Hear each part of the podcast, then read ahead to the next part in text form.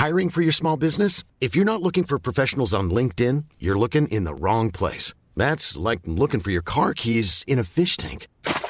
LinkedIn helps you hire professionals you can't find anywhere else, even those who aren't actively searching for a new job but might be open to the perfect role. In a given month, over 70% of LinkedIn users don't even visit other leading job sites. So start looking in the right place. With LinkedIn, you can hire professionals like a professional. Post your free job on linkedin.com slash people today. There's never been a faster or easier way to start your weight loss journey than with PlushCare.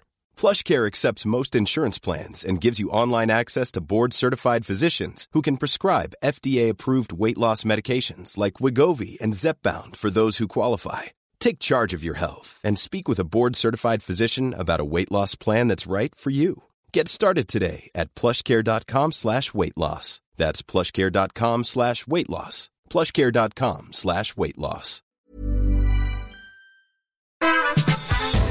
Hello and welcome to the Media Podcast, your weekly home for UK media news, recorded today at the London Podcast Studios.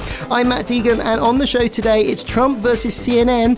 Again, uh, what lessons did the broadcaster learn from the last election cycle? Also on the programme, Sony reduces its podcast spend and ITV revenues are down, but are they outliers in this advertising downturn?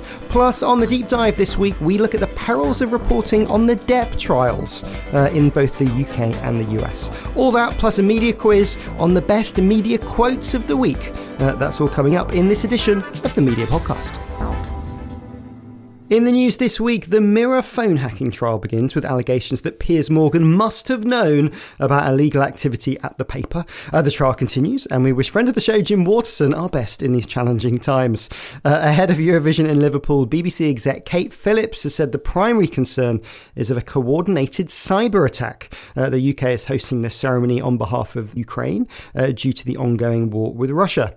And the US writers' strike continues apace with ABC's Jimmy Kimmel Live, CBS's The Late Show, and NBC's Tonight, as well as Late Night, all showing repeats. Uh, Disney Plus shows, including Andor, have paused production, as has the Amazon hit Good Omens. But today, live from the London Podcast Studio, I have two media experts here with me to cover some more stories shaking up the industry.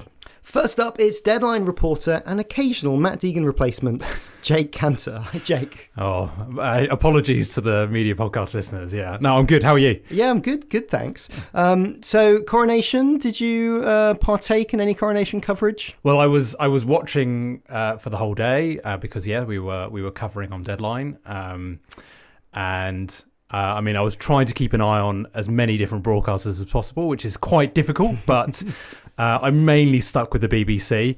I think the big thing I took away from the BBC's coverage is um, that they totally ignored the protests. Yes. Um, to the point where it wasn't mentioned at all. And this is not just This on is BBC outside of news, a little bit this is- mentioned yeah, in news. Yeah, so yeah. I mean, look, don't forget that BBC News was carrying the BBC Studios coverage. So if you were watching the BBC News channel, you were just getting what was on BBC One, which was basically no news. It was all coverage of the event itself. And I reflect on that, and I, I just don't think that's um, particularly a good look for the BBC when it preaches impartiality so loudly. Uh, and that has become a really big story about the coronation, and it wasn't even sniffed upon by the BBC presenters. Uh, while rivals like ITV mentioned it, Sky News even had an interview with a Republican representative, and um, uh, uh, smaller channels like Talk TV also gave it some coverage. And I just think the BBC looked a little out of step. Um, I actually asked Charlotte Moore, the BBC's uh, chief content officer, about it today. Uh, she was speaking at a Voice of the Viewer and Listener event, and her response was basically the news covered it, which is what whi- which is what you said. Um, but I'm not sure that's a that's a great answer when you've got basically acres of coverage without it being mentioned. Uh, and also joining me uh, from Edelman is Karin Robinson. Hello. Hello. Uh, and did you partake in the coronation coverage? Did you watch something different because you're an import from America? Yes, as an American, it's always fascinating to me to watch the royal coverage. I did wind up watching it all day, um, uh, and from a slight critical distance. So I think you, we had dear, lovely friends who actually had travelled in from Kent to spend the day in the pouring rain, standing outside in a park, not seeing anything, and they felt very happy about their day. I sat inside in the warm, sipping tea and making snarky comments about it, which seemed about right to me. Um, And were you watching on the BBC or well, did you I flick around? I switched back and forth between the BBC and ITV. Mm. I actually basically watched the, the watched the the event itself on BBC and then flicked to IP, ITV, which I thought had quite a good panel going. Um, they had a, a quite a good mix. But I think my pi- highlight of the whole thing that summed up the entire experience for me of slight disconnection and kind of the sense that the media wasn't really reporting the truth as they knew it to be um, was the repeated times during the day when they kept telling us that it was only a light damp, whilst the rain was actually coming into the, it was actually hitting the, the lens of the camera and there was wind blowing up. And I thought, you can be honest about the weather. Come on, it's fine." Everything must be positive. It we're, is fine. excited. We're excited. Uh, okay, well, we start this week with a couple of stories from across the pond. Uh, first, CNN's decision to do a town hall with former President Donald Trump uh, on Wednesday, amid a barrage of outrageous comments, including calling the woman who he was convicted of sexually assaulting a whack job. Uh, host Kaitlan Collins uh, struggled to counter his worldview. Uh, Karin, what did you make of this? Well, I, I think what I make of that is buckle your seatbelts because we are in for a lot more of that between now and the next election. Um, this was only the start. I think CNN took a lot of criticism for doing the town hall, and I can understand where that criticism is coming from. But I have some th- sympathy for the media because ultimately he is the frontrunner for the Republican nomination for the president. He is a former president himself. In any rational world, those two things would make him a perfectly reasonable person to give some airtime to and let him uh, put forward his policies and his goals for the United States. The problem is he doesn't have policies and goals for the United States. What he has is um, a sort of, you know, uh, knee jerk narcissism and uh, and a t- desire to lash out. I mean, I think you mentioned E. Jean Carroll. It was um, very gratifying to see that um, that she proved her case in court. She had the opportunity of doing that. Um, it was found that that Trump Trump's team put up no defense to the charges against him. Effectively, they, no no one testified on his behalf. Um, she had quite a quite a few people testifying on her. So it has been proven in the court of law appropriately, and a big part of that case was defamation that he had that he had uh, defamed her by claiming that she was lying, and he proceeded to go right back out and defame her again, and will continue to do so. And and if maybe a few years down the line there's another court case that uh, tries him for defaming her again, then we'll see to that. But he just understands that he has the ability to do this, and there's really not much that you can do to stop him. Well, there's no consequences to his lying, Yeah. and we've known this since 2016. But uh, uh, there's a danger that the same mistakes uh, are going to happen again for, for news media being somewhat trapped. I mean, Jake, it reminded me a bit of the kind of Elon Musk BBC interview uh, from a few weeks back. I mean, is there anything newsrooms can learn to better deal with these situations? Uh, try not to do interviews on the terms of their guests. Um, I mean, that's a difficult thing to. But I even mean, that's, that's a even, difficult thing. even a I mean, I- I- one-on-one, even a one-on-one with with Yeah. Wouldn't have been that different. It wouldn't have had the cheers in the background. Yeah, I mean, look, they they clearly had a very Republican audience, didn't they? but, it was for Uh, a primary, so yeah, it was yeah. potential primary Yeah. voters. So, I mean, look, my when I was thinking about this, it feels like a bit of an uh, maybe an overcorrection from CNN. I don't know. I mean, they've, they've taken criticism for perhaps perhaps um, uh, censoring the views of Donald Trump, or at least not giving him the coverage that he warrants, um, and perhaps being too left wing. Um, I think it's really interesting that this came like two days after David Zaslav, uh, the chief executive of uh, Warner Bros. Discovery, basically said we want CNN to be a broader church and to reflect more uh, views from all sides of the aisles. And uh, I didn't expect to see it quite so soon. I have to admit. Uh, I I think well, I don't know whether people were surprised. I mean, it, again, it's it's this isn't going to be the last time that that there are events like this that news media have to cover. I mean, speaking of Musk, and we've also learned this week that Tucker Carlson seems keen to waive his $20 million gardening leave to start a live show on Twitter. Um, Karin, do you think this says anything about the new Twitter where they're going to pivot to? Is it a pivot to video? It's a sort of old fashioned uh, term, but. I, I don't think it? it? says very much about Twitter. I think it potentially says a, a, little bit about Tucker Carlson himself, who finds himself in a difficult spot now. Um, I think it will be really interesting. I, I am not particularly optimistic about the, his chances of succeeding with that format, um, largely because the people who were enjoying quote unquote enjoying Tucker's uh, racist ravings on Fox at the the 8 p.m. slot um, are not the Twitter demographic necessarily. We're talking about typically older viewers, um, the, the, the core Fox demographic. So I don't know that they're gonna. There will be some, of course, but I don't know that they'll be flocking in high numbers. It's always worth remembering when you talk about the power of quote unquote a Tucker, Tucker Carlson type person that it it's Fox News that has the power. It's them that put him in that slot.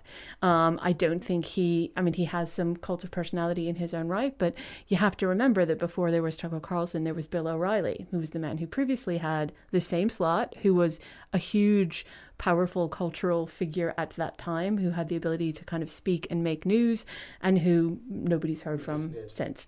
So, will Tucker Carlson go that route or will the social media evolution give him more opportunity to keep his voice in the in the conversation? Um, probably somewhere in between, but I'm I'm not that optimistic about Twitter being the right format for that. And Jake, uh, Twitter's advertisers uh, have had a bit of a tough time with all, all of these changes. Some have pulled off the platform or paused use. It doesn't help Elon's aim to to get more advertisers back on Twitter, does it? Well, the perception is that those that are taking up uh, Twitter Blue are of a uh, certain uh, worldview, and uh, that may be a bit more right wing, alt right. I don't know, whatever whatever you want to use, uh, whatever term you want to use to describe it, and that's potentially the audience that Tucker Carlson is trying to tap into. I think the timing of it is really fascinating because, as you've just said, Karin, you know, other Fox News presenters have left Fox and just disappeared. I mean, Bill's a great example. Another one's like Glenn Beck, I guess. Um, and the fact that he's getting out the gates early um, and making sure that he, he there's not a huge gap between him being on Fox and then sort of reappearing somewhere else, I think is probably at the forefront of his mind. I think you know he's he's apparently reportedly, according to Axios, uh, Axios um, uh, taking a lawsuit out against Fox because of the non-compete clause. He's arguing that Fox News actually broke the contract and therefore it's null and void. Um, but it suggests also to me that he may have some backing um, it's not quite sure from whom. I think if he's going to take that risk that Fox but, come after him, then he must have some support well, from somewhere but he's in order to show. He's also massively wealthy. Yes, uh, so he's done very well out of Fox. But, but he's, but also he's the he's a his wife is the heir to like a frozen food fortune. Uh, so actually, the money is almost irrelevant. I think he needs to get back on the telly uh, or similar digital platforms um, quick to to keep his relevance up. Yeah, I'm sure that's true. Uh, Twitter has a patchy record with uh, with video, doesn't mm. it? Um, I remember a BuzzFeed show, AM to DM, mm. which uh, you know has died with BuzzFeed. Uh, now, uh, Sony Entertainment have downsized their narrative podcast team after a big spending drive that included the acquisition of production company Something Else. According to Bloomberg this week, the team was focusing on consolidating certain seasonal shows into single feeds in an effort to find guaranteed audiences for limited series get all that out. Um, uh, Karin, I guess this means more anthology shows.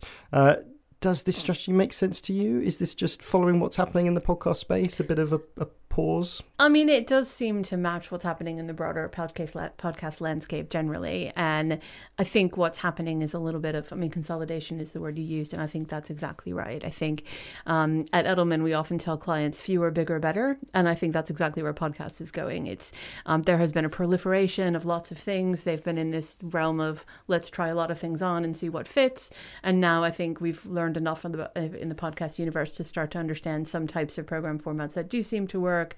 Um, and I think it makes there's some strategic logic in putting more effort, more energy behind the the fewer number of programs that we have confidence in personally, I kind of regret that because I, I liked Podcast World when it was a little bit more open space and it was allowing a lot of creators to come to the fore who didn't otherwise have opportunities. That for me was one of the excitements about the podcast landscape. But I am not a media conglomerate, and if I were, I probably would see it very differently. I mean, Jake, uh, like Spotify, it sort of sounds like the big money podcast deals are all sort of being being replaced with traditional, more traditional thinking. Yeah, the giant pot of gold at the po- at the end of the podcast rainbow perhaps isn't. I'm still uh, looking for it. isn't quite there.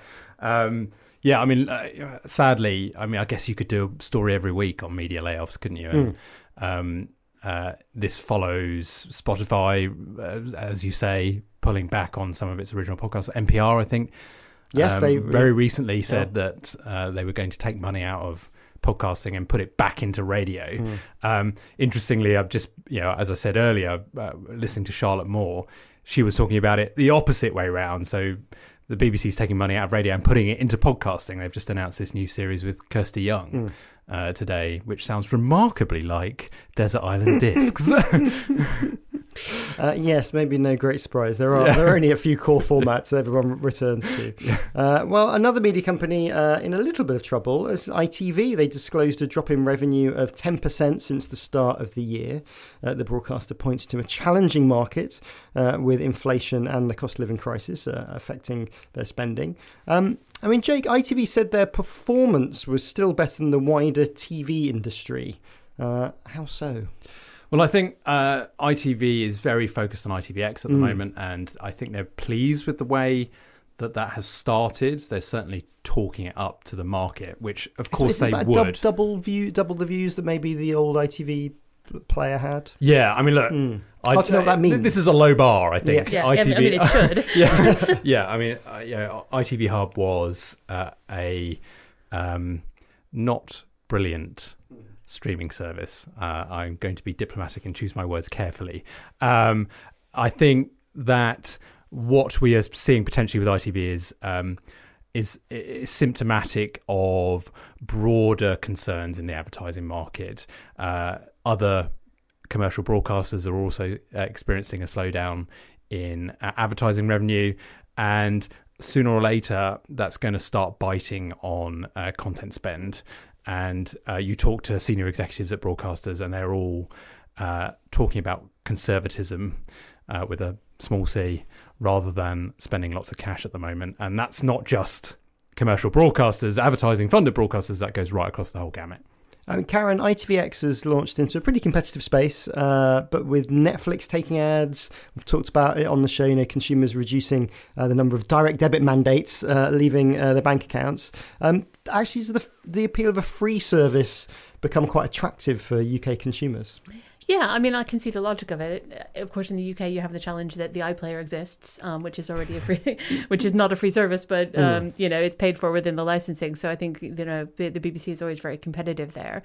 But Netflix has has slowed its growth. Um, I mean, it's basically maxed out. I think in a lot of markets, it's maxed out its potential subscriber numbers, um, and they're seeing some small amounts of attrition. So um, I think there would be certainly opportunities for that. And I think ITV has, unlike Netflix, it has legacy content. It has a lot more kind of in the can to play with potentially. So I'll be interested to see where they go. But certainly, as as Jake says, the, the previous incarnation was was not a very compelling user experience. So um, I think they were smart to invest in making it work. Stick around. There's more from Karin and Jake uh, after this. Now, onto the deep dive. Uh, you may remember journalist Nick Wallis from our chat last year when we discussed his decade long investigation into the post office scandal. Well, now he's back with a new book covering the two trials of Johnny Depp and Amber Heard, one from the UK in the midst of lockdown, where his coverage crowdfunded him, to the US, where he encountered a different legal system. Here's Nick. It was a fascinating uh, experience in terms of just contrasting what was essentially the same case being litigated again in an entirely different judicial system. In the UK, we had a single judge um, spending three months with the transcripts in the trial bundle to come to his decision. And in the US, we had a jury who took, I think, two and a half working days to come to their decision um, with a very different set of um, information to work from and a, a, I'd say, significantly different method of delivering the testimony and evidence in open court. In America, I mean, is it much more of a performance by everybody? Yeah, I mean, I, I, it's it's hard not to come to that conclusion, and I'm sure there are lawyers and the jurors themselves would say, no, we looked at the evidence. But I mean, there was one case where you had an expert witness who'd spent. Um, God knows how many hundreds of thousands of pounds or tens of thousands of dollars of their clients' money on uh, providing expert testimony in a report which had taken weeks to prepare. And they're not allowed to read from their reports in the witness box. Um, they're allowed to refer to notes, but, but you're, you're, not allowed to read from your own evidence. So essentially, they were being required to remember mm. their, and then the jury was being required to remember what they remember of the mm. expert witness's memory when it comes to discussing it in the jury room. Now, one of the things I researched for my book is the really ridiculous amount of weight which is placed on our memories as useful tools for remembering factual events. I, I interviewed a memory expert who's unfortunately didn't make it into the final cut, but it was very useful contextually. I interviewed a, a, a, professor of memory in the United States for the book, and uh, he his theory and and and it's sort of borne out by the evidence is that your memory is not uh, a camera. It does not even even vivid events are not captured in a way that you capture them on on film. Um, the very process of recalling a memory actually changes it, and it gets stored back in your brain uh, differently by the process of recalling it. Any other uh, thing that is related to that event that happened that you come across or discuss at a later time will also change that memory mm. of it. And there's this fascinating experiment about uh, the 9 11 attacks where uh, some fast thinking person did a study of uh, people a week after the event, a year after the event, and five years after the event. And of course, this is this is what what they call a flashbulb memory, something that would obviously stick in the mind. You all know where you were when, if you were alive, when 9/11 happened. And uh, the studies showed that 43% of the people they asked, despite all of them being absolutely vehement about where they were and what they were doing, their stories had changed mm. over the three times that they went back and asked them. And memory is actually a way of providing our brains and our bodies with a survival guide for moving forwards through life. It's not a way of recording yeah. information. Yet the, the US, well, just US justice system appears to be much more focused on memory the reliability of memory, what the jurors remember of what they saw in court, and the thing that's going to stick in their mind is a performance. Yes, well, obviously it was covered in America on television, mm. on, on, court TV. Um, uh, very different to what we have in the UK, where it's rare for cameras to be in the court other than judgments hmm. now. Mm. Um, and therefore, a lot of people were playing along at home and, and watching along. Uh, and I remember looking at some of your social media. Um, people were very much either one team or the other? There are millions of people invested in the outcome of this legal battle, and millions of people continue to endlessly hurl vitriol and abuse at each other online, even now, because there are those who believe that Amber Heard was telling the truth and Johnny Depp used his money and influence to get the verdict that he hmm. wanted. And there are those that are saying, look, television showed her up for who she is and the jury agreed. God bless the American judicial system and its transparency. And there are arguments for both. Uh, looking at looking at some of those tweets, some of the uh, the American audience couldn't really understand your impartiality in the case. Well, there's a there's this feeds into the wider culture war in America. You're as George Bush said, you're either with us or against mm. us. And the polarized nature of debate in the United States is such that if you you know, and I appreciate that everyone brings their own unconscious biases to any environment, and it's it's you have to try and strip out your presumptions as a reporter if you're trying to be objective and as neutral as possible. But in America, even an attempt like that is not seen as something in good faith. Mm. And I'm not blanketing every mm. tarring everyone with the same brush. Of course, there are great objective reporters out in America, and and, and people trying to do the, the very best to do a good job representing all sides. But basically, by not giving opinion, you are hiding something. Exactly that. You're shady. You're shilling for someone, but you're just not declaring your hand. Mm. Now that makes you less trustworthy yes. than an enemy. Mm. Now, if you're my enemy, I know exactly where you're coming from, and I can deal with you. If you're playing this objective reporting neutrality game, how can I trust you? and that's obviously turns on its head the the, system, the at least the broadcast system that, that we have in this country, and I think the tradition that many reporters, even if they work for uh, newspapers which have an agenda, there is still a certain sanctity of, of yeah, was it uh, opinions? Opinions are two, a penny, facts mm. are sacred. I don't know the exact quote, but you know, I always feel that my job as a journalist should be to get to the bottom of what the facts of a story are, and then if you know enough about a story and you've stayed with it a long enough time, you then may be able to use in the, the BBC editorial policy phrase your judgment about mm. what direction a story is going. And with the post office story, for instance, I've just been covering it for so long that I, I have spilled over into opinion.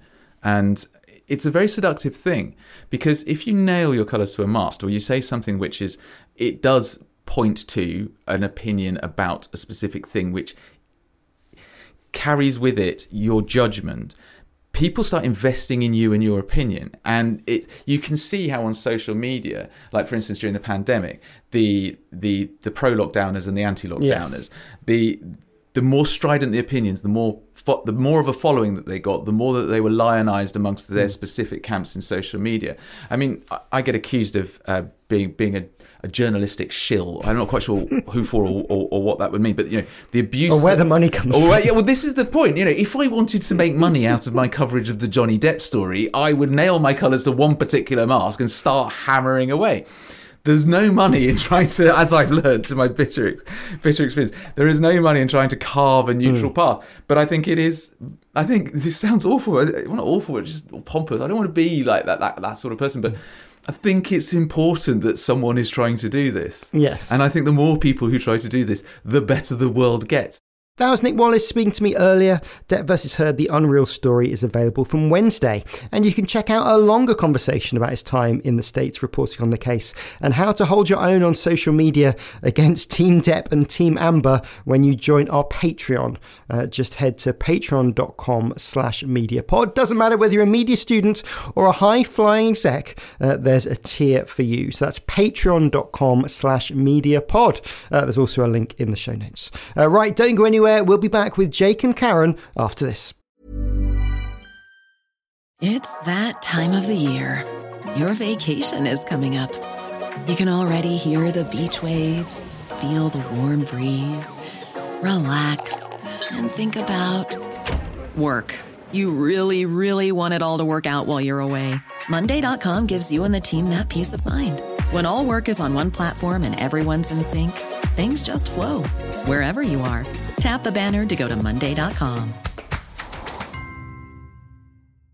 Many of us have those stubborn pounds that seem impossible to lose, no matter how good we eat or how hard we work out. My solution is plush PlushCare. PlushCare is a leading telehealth provider with doctors who are there for you day and night to partner with you in your weight loss journey. They can prescribe FDA-approved weight loss medications like Wegovy and Zepbound for those who qualify. Plus, they accept most insurance plans. To get started, visit plushcare.com slash weight loss. That's plushcare.com slash weight loss. Wow. Nice. Yeah. What you're hearing are the sounds of people everywhere putting on Bombas socks, underwear, and t-shirts made from absurdly soft materials that feel like plush clouds. Yeah, that plush. And the best part? For every item you purchase, Bombas donates another to someone facing homelessness. Bombas. Big comfort for everyone. Go to bombas.com slash ACAST and use code ACAST for 20% off your first purchase. That's bombas.com slash ACAST. Code ACAST.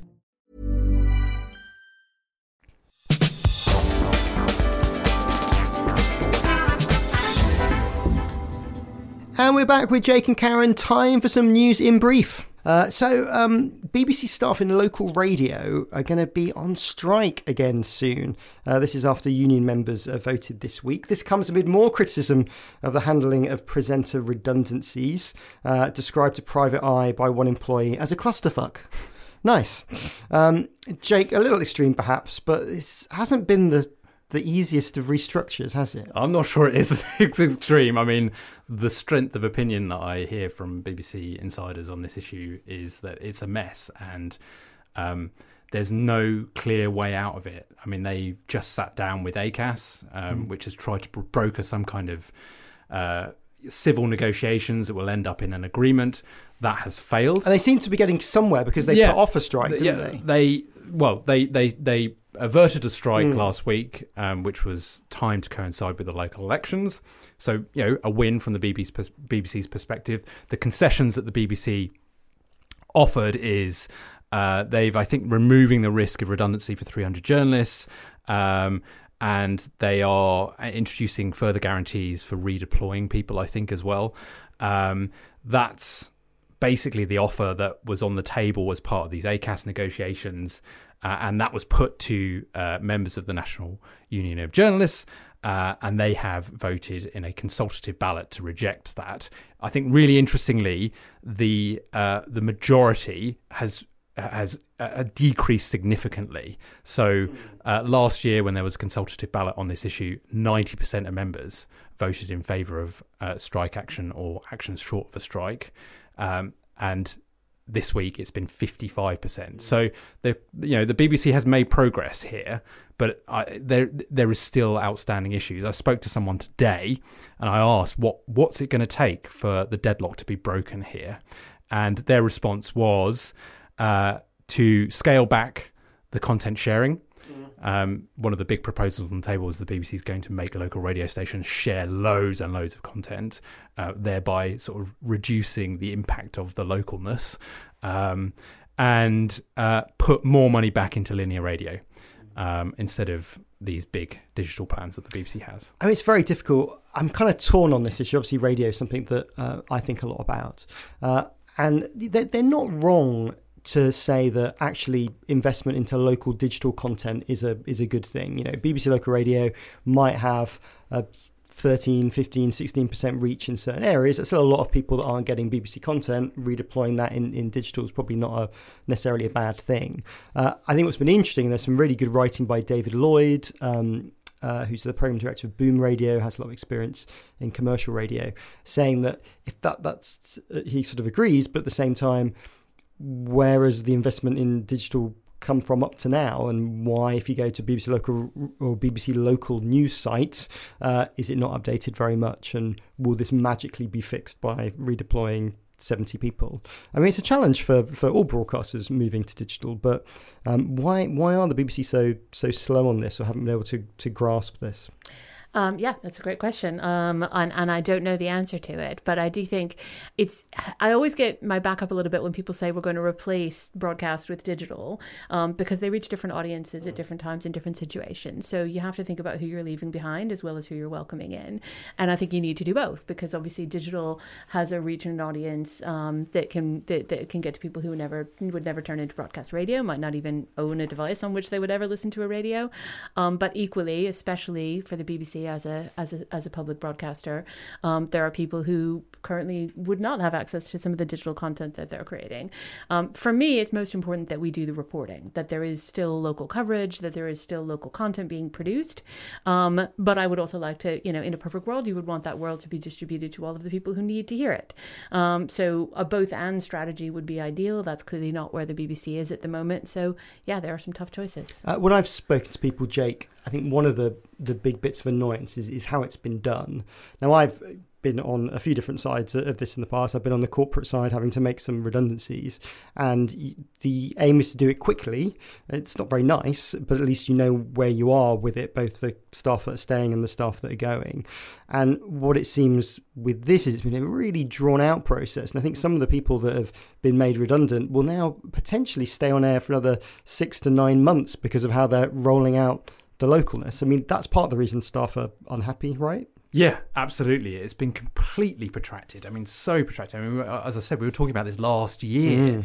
Um, look, the BBC will say it has to go through due process, um, but I think this probably shows how difficult the BBC finds it to make meaningful cuts. And this is an issue that the BBC is going to encounter more regularly going forward, not less. It's got to take money out of out of its uh, you know out of its content, unfortunately, and out of jobs because it has a flat license fee and inflation is dramatically higher than uh, than its current level of uh, of license fee of, of, level of funding. And so tough decisions lie ahead. And uh, you know I think it's been a little bit lost actually. This this is the first major strike action at the BBC in more than a decade and I honestly believe it will be the precursor to f- further strikes, not just in the BBC's local uh, divisions, but you know more nationally as well. Well, we- we've seen issues with BBC singers, with the orchestras, with the BBC News Channel changes, uh, and some of this is, is about organisational problems, not necessarily entirely the cuts. The cuts are the reason, uh, but how you deal with it uh, is is hugely important, and, and maybe that's where they need the investment to have staff who can who can do a better job of that. Okay, so we talked there about BBC News Channel. Um, Jake, you wrote a story for Deadline this week about the New Look BBC News Channel. So this is the merging of what was the BBC's domestic news channel that we see on the telly uh, with the BBC World News Service, which uh, people will see outside of the UK. Uh, so what's been what's been going on? Yeah, well, that merger sort of officially took place on April the 3rd. So we've got about a month's worth of viewing data to, to sift through. And uh, BBC News' audience here in the UK has dropped quite dramatically 10%. They've lost a million viewers. Uh, that's audience reach uh, rather than individuals. Um, and uh, viewers are complaining that they're not seeing enough UK news, that the agenda is really international in focus, and uh, that's putting people off, quite frankly. Uh, insiders will tell you that this was entirely predictable. Um, Isn't there also just a bit that, that, that those news channel ratings do flux? I think that's true. The BBC, that's the BBC's response. Right. Okay. They say that you know it's cyclical and Hmm. big stories that will go up and down and all this, and, and they talked about a sort of wider uh, downward drift in news viewing. Um, I'm not quite sure that stacks up completely. I mean, you look at GB News; they had a they had a jump in audience uh, in April. Um, maybe they benefited from BBC News viewers deserting the BBC. Uh, so, uh, look, it, there's clearly a bit of a downward drift, but um, some of the BBC's rivals could certainly benefit here, I think, from this decision. And the BBC's tried to dress it up as a big digital strategy, you know, trying to engage the TikTok generation in BBC News. What it really is is a cost cutting initiative, and uh, there are lots of presenters at BBC who are sitting around twiddling their thumbs at the moment because they don't have any um, clarity on their future. Uh, well, it's a repeated story, isn't it? Yeah. Um, I mean, Karin, did you see this piece about uh, by a former BBC journalist about the Brexit bus? The 350 million. Yes. Yeah, so the um, the accusation here is that uh, Robbie Gibbs, um, who was at the BBC at the time, and then I think left to work for Theresa May. Mhm. So And is now back as a, is- a board director. Exactly. So, um, an interesting journey that he's been on. um, that he discouraged strongly uh, the journalists from uh, from interrogating and digging into the facts behind the 350 million uh, claim. And this is not the first time that uh, Gibbs has taken criticism directly from former BBC journalists. I think uh, Lewis Goodall said something on the uh, on the news agents about it quite quite pointedly about you know having been cut, taken to task by Robbie Gibb for not being impartial when he was sitting there thinking, well, but you yourself We're not particularly impartial. are not particularly impartial. So um, it's kind of just more fuel for the fire. And I think on the back of the the row about the chairman recently, it it's just um, there's a there's a, there's a tinge, there's a certain whiff coming up from certain sectors within um, within the BBC's leadership, which is a shame. It's it's. Um, it, yeah, there's it, it, it's it's we're not finding the way out of it into uh, into anything that would look like genuinely impartial news. I mean, Um, this is part of Rob Burley's new book. Um, I mean, Robbie Gibb, he's he's always been a bit of a lightning rod, and now that the BBC chairman has been dispatched, uh, do you think the the limelight might shine further on him and his ways? Uh, he's an incredibly divisive figure in the BBC newsroom. Um, uh, he he is well regarded in some Mm. corners, but a lot of people do not appreciate him sticking his nose into uh, sort of day to day editorial matters. Uh, he has apparently, reportedly, ruled himself out of the running for BBC chairman, which I'm sure will come as a relief to some journalists the Probably, and probably an understanding Yeah. that he is uh, a lightning rod and Yeah. probably wouldn't have the chance. I just don't that. think. I mean, look, in an environment where we've had so much scrutiny of Richard Sharp's sort of political connections, to install Robbie Gibb uh, would be uh, a hugely provocative move. I think. um, but you know, his argument is, I'm just doing my job. I'm trying to hold the BBC's feet to the flames on impartiality. Uh, I'm trying to make sure that we dispel or break down some of the group think. This is a word that the Conservatives love uh, within the BBC, and you know I'm perfectly entitled to do that. That's that's his position. I just think it's really interesting because this impartiality word gets used so much, as you say, by typically by one side of the political spectrum to criticize the BBC. And I, I, think it's a shame because actually it's an interesting and it's an important word. It's an important principle to try and adhere to. And I don't think any one person should ever be trusted to decide what counts as impartial, right? So what we need is a little bit more of a holistic view of a range of a plurality of viewpoints. Um, you need to you need to have the discipline. I mean, there's a whole set of cultures and institutions that go behind impartiality. And I would like to see the Robbie Gibbses of the world actually embrace that as something that you know needs to be achieved collectively and not by one person's point of view being rammed down the throat of the organization but that's just me. Well, Deborah Turness this week has talked about BBC Verify, which is a sort of an idea to try and be a bit more transparent about news sources. Um, I think she did this at um, uh, a media conference this week. Uh, I mean, it's the right idea, um, but it's it's tough to tough to achieve, isn't it? Well, I think there's a long-standing problem, isn't there, of, of, access journalism and the difficulty of, you know, in order to cultivate your sources, journalists have to do certain, you know, have to have certain relationships and conversations. And um, I know in the American media, it's often reported that, you know, a, a, reporter, especially doing a political beat, will run a couple of profile pieces to get themselves access that they can then use. And their argument would always be, um, then it, when it comes back to it, when it, you know, when the when the times get tough, I was about to use a different word, um, and they and they've got a real real story that they need to dig into. They've got that uh, that that to pull on. I think so. I think you know eh, eh, the transparency is nice, um, but still journalists need to have anonymous sourcing for a lot of things, or you don't get big stories breaking. And a lot of the most important stories that we do find don't initially come from a place where the journalist could or should reveal who their sources are. Jake, so, should uh, we have a transparency report next to your deadline articles? I mean, look, I, am I'm, I'm sure she's not talking about journalists revealing yes. their sources, but I'm I I really love the idea of BBC journalists showing their workings a mm. bit. And I tell you who's brilliant at this mm. is Chris Mason. Mm. Um, he he he pulls back the curtain just a little bit on the sort of mechanics of his reporting, and it's fascinating. And he does it in such an articulate and everyman way. You know, it's so accessible, you can understand it. And he's been doing bits in his office as well. I don't know if you've seen it on the news channel. I just think it's really, really great. And I think, uh, I mean, look, maybe it's because I'm a journalist. I identify with that and I like to see it. But I also I, I do think that that sort of authenticity does resonate with viewers. And we were talking with Nick earlier about um, kind of belief from the audience, and I think. Uh, in this in this world where everyone's got their own filter bubbles, uh, they are thinking about providers, be they journalists or, or, or, people on the TV or people in print, um, about whether they're telling the truth or not, and whether they're they're realistic. And sometimes being independent makes you seem like you're not being realistic or truthful. So, uh, drawing back the curtain maybe rebuild some of that trust. Yeah. I mean, I think I, I, like the idea of doing it personally. I like the idea of putting the journalist first person into the story. I think that's also really great for trust building. We have a big problem with sort of generally the media not being trusted, and I think when they when they report things in the sort of authorial voice of you know independence, um, you know, as if in in passive voice, it doesn't necessarily help with all that. Um, but there have been a lot of efforts to try and try and peel back the curtain on things that have been less successful, and I think one example that I always think about is the the Washington Post and the New York Times, both in the US, they, when they had some kind of problems with sourcing, they then put out policies that said um, if someone's going to be, for example, anonymous, you have to reveal why they've been anonymous.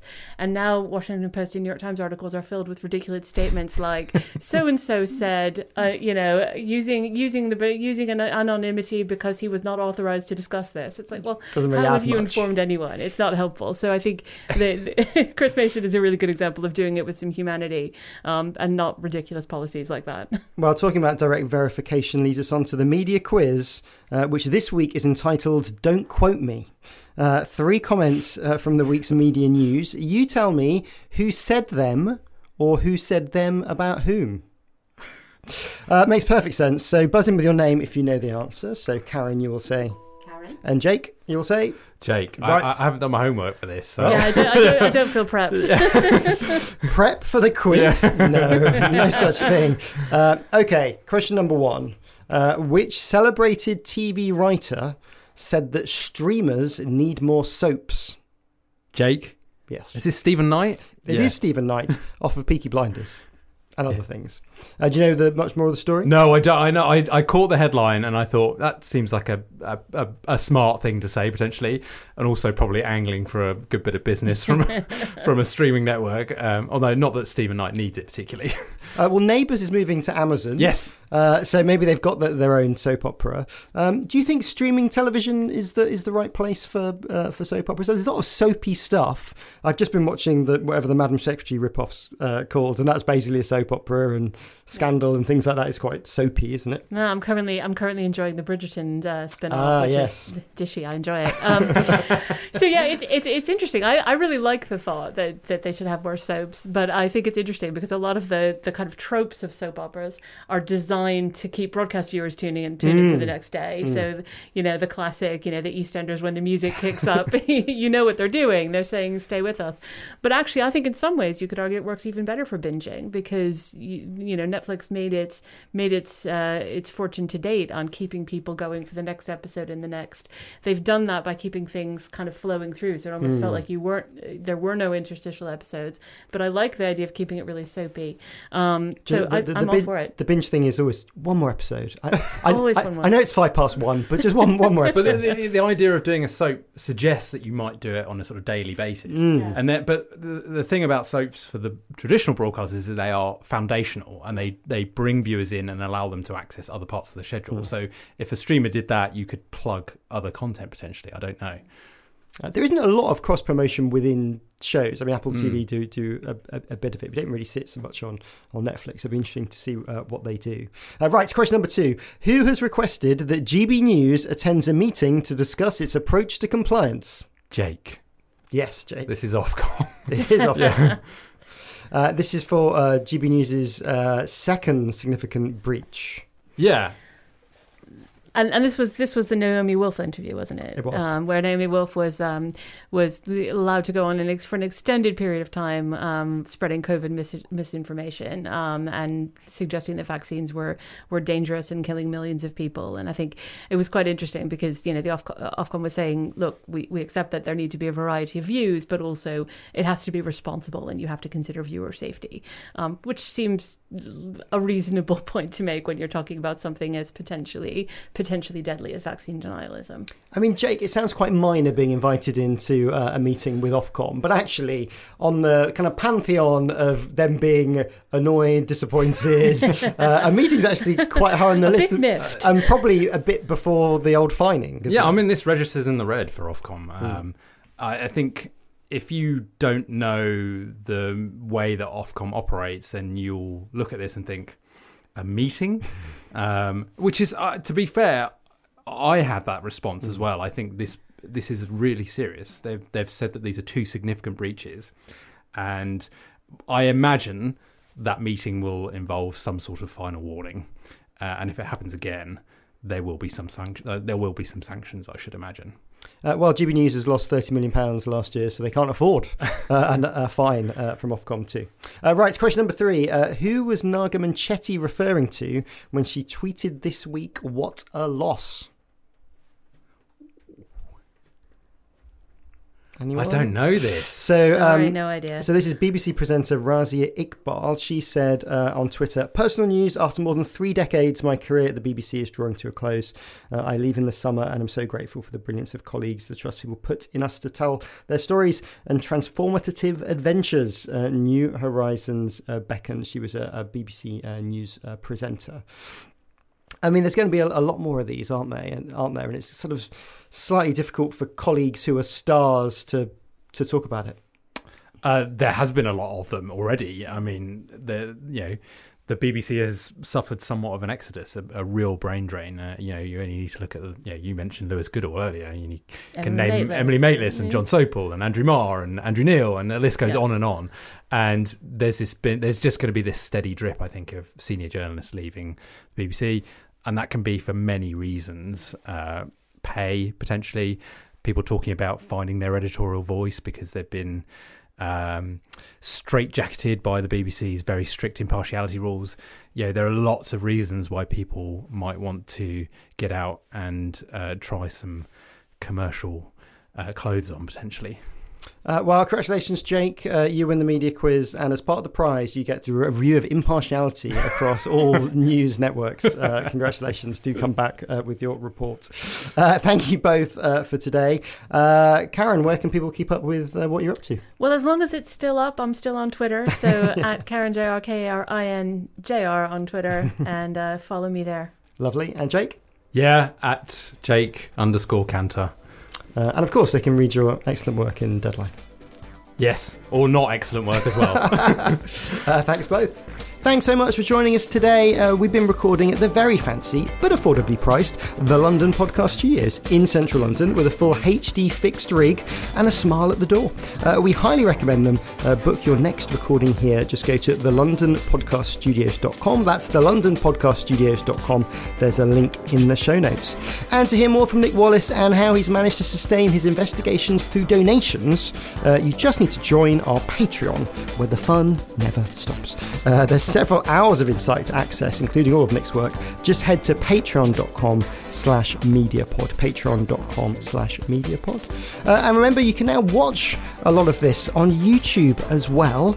Uh, so maybe you can mention that to your colleagues when you talk about us on Twitter or LinkedIn. Um, uh, and all new episodes, as well as being on YouTube, are on in your podcast app of choice. Uh, subscribe at podfollow.com slash the media podcast. Uh, my name is Matt Deegan. The producer is Matt Hill. It was a Rethink audio production. We'll see you next week.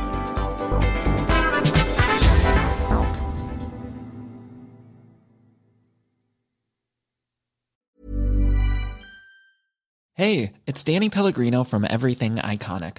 Ready to upgrade your style game without blowing your budget? Check out Quince. They've got all the good stuff shirts and polos, activewear, and fine leather goods, all at 50 to 80% less than other high end brands. And the best part? They're all about safe, ethical, and responsible manufacturing. Get that luxury vibe without the luxury price tag. Hit up quince.com slash upgrade for free shipping and 365 day returns on your next order. That's quince.com slash upgrade. Even when we're on a budget, we still deserve nice things. Quince is a place to scoop up stunning high end goods for 50 to 80% less than similar brands. They have buttery soft cashmere sweaters starting at $50 luxurious Italian leather bags, and so much more. Plus, Quince only works with factories that use safe, ethical, and responsible manufacturing. Get the high-end goods you'll love without the high price tag with Quince. Go to quince.com/style for free shipping and 365-day returns.